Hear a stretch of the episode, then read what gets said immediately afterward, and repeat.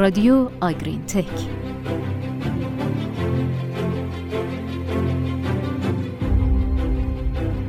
به نام خدای بزرگ سلام.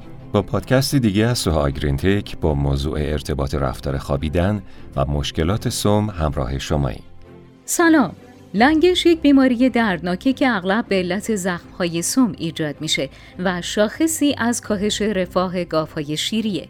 دامدارها اغلب شیوع لنگش رو در گله خودشون کمتر برآورد می‌کنن و تشخیص میدن چون تشخیص لنگش در مزرعه کار چالش برانگیزیه.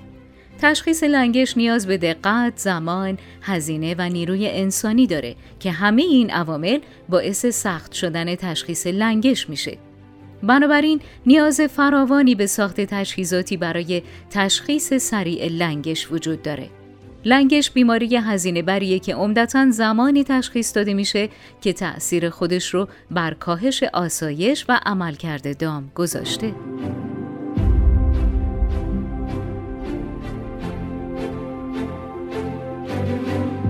لنگش به عنوان سومین عامل خسارات اقتصادی در گله بعد از ورم پستان و عدم باروری یا به عنوان دومین عامل بعد از ورم پستان که می‌تونه تولید گله رو تحت تأثیر قرار بده معرفی شده.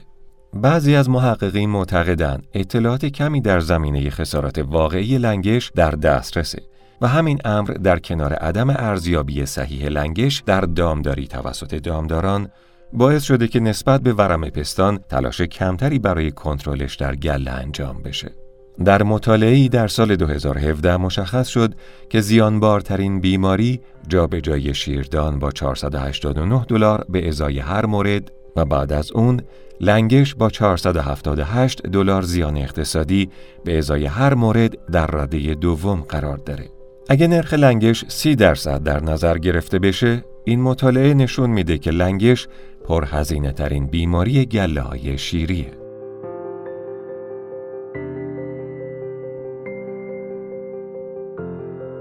تغییرات رفتاری مثل مدت زمان خوابیدن، تعداد وعده های خوابیدن و رفتار خوردن نشون داده که می‌تونه به عنوان های آسایش و سلامت های شیری و نهایتا ابزاری برای تشخیص لنگش استفاده بشه. برای مثال های لنگ تغییرات رفتاری مختلفی رو نشون دادن که می‌تونه برای تشخیص اونها از های سالم استفاده بشه. در اکثر گله های آمریکا دادن نمره حرکت به های شیری کاری رایجه که از اون برای تشخیص و پیگیری لنگش استفاده میشه. عمدتا در این سیستم تشخیص هایی که در اوایل مشکلات سم هستند و نمره لنگششون یک یا دوه کار دشواریه. همینطور تشخیص چشمی لنگش بسیار وقتگیره و نیازمند نیروی انسانی متخصصه. از طرف دیگه با بزرگ شدن گله ها و کاهش تعداد نیروی کار متخصص تشخیص چشمی لنگش خیلی سخت شده. همینطور در این روش خطای انسانی بسیار تأثیر گذاره. به این معنی که ممکنه شخصی که به گاف ها نمره حرکتی میده نتونه تغییرات حرکتی در دام رو تشخیص بده. به همین دلیل در حال حاضر سیستم های اتوماتیک بررسی رفتار گاف ها در گله ها برای تشخیص فحلی استفاده میشه. این سیستم ها رفتارهای مختلف دام مثل مدت زمان خوابیدن، تعداد وعده های خوابیدن، طول هر وعده خوابیدن و تعداد قدم ها رو ارزیابی می‌کنه.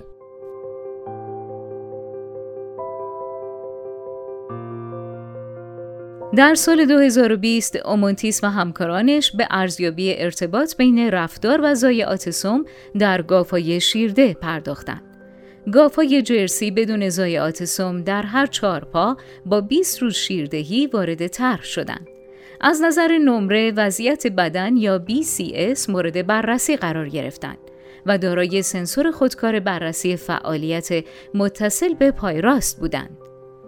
در روز 120 شیردهی مانیتورهای فعالیت برداشته شد و گافها مجددا از نظر ضایعات سم و BCS بررسی شدند. گافا از نظر وضعیت ضایعات سم به عنوان سالم یا دارای ضایعات سم در روز 120 شیردهی طبقه بندی شدند. داده های فعالیت روزانه شامل مدت زمان خوابیدن روزانه، دوره های خوابیدن و تعداد مراحل در 344 گاو بین روز 20 و 120 شیردهی جمع آوری شد.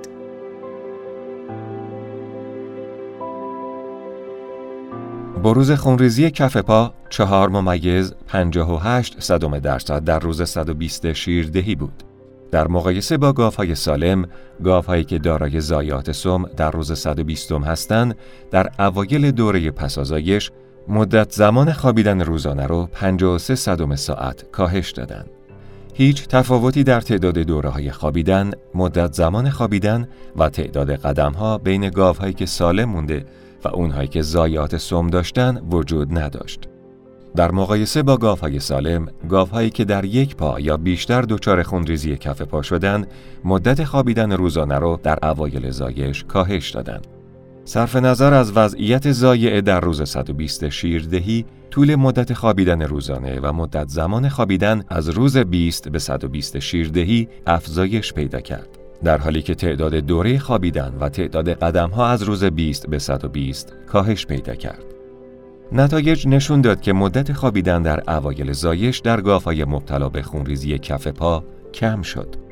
بنابراین کاهش مدت خوابیدن روزانه باید به عنوان یک عامل خطر برای توسعه ضایعات سم در گاوهای شیرده در نظر گرفته بشه.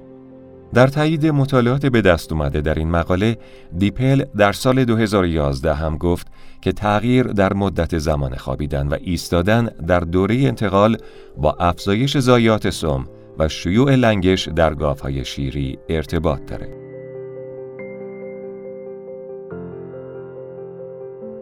به طور کلی لنگش بیماری بسیار پرهزینه که علاوه بر تأثیر بر آسایش دام بر سوددهی گله های شیری هم تأثیر منفی زیادی داره.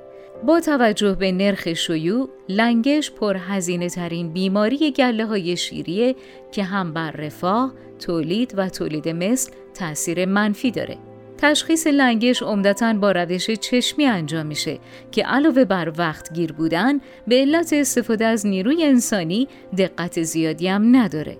نتایج مطالعات اخیر نشون داده که یکی از بهترین راههای تشخیص زود هنگام لنگش بررسی تغییر رفتار دام هاست.